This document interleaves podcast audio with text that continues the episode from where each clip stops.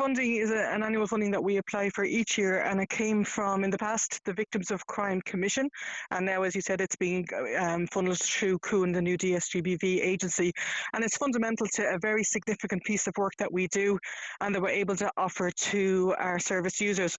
The Victims of Crime Fund for Clare Haven Services funds our court accompaniment service.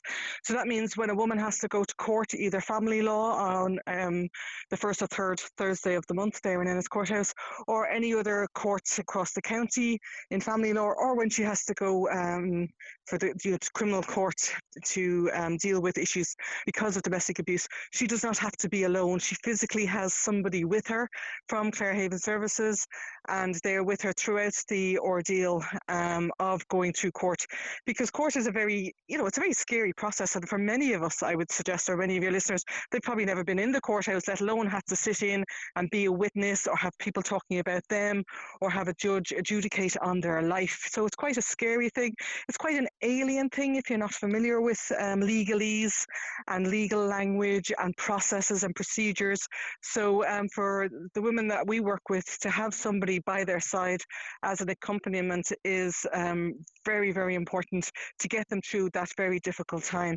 And as I said, particularly because you're talking about very emotive issues um, around family law and you know very personal issues and um, very distressing um, issues. Um, so it's it's fantastic that we get this because it means we can run this service again this year. It means that no woman is going to be left isolated or left floundering or maybe being misdirected because of um, just no more than any of us wouldn't necessarily have the background or the familiarity with the systems. And Siobhan, I know we're only 11 days into the new year, but are you already seeing a, significant amount of presentations from uh, to your services? Oh, absolutely. it's it's never it never runs out. It never ends. I mean, on, I think that we were I'm trying to think what date last Thursday was, but last Thursday we were in court all day, and my colleagues were in court yesterday again because of this funding in order to support women. Um, it's it's never ending. It's a, it's an ongoing treadmill.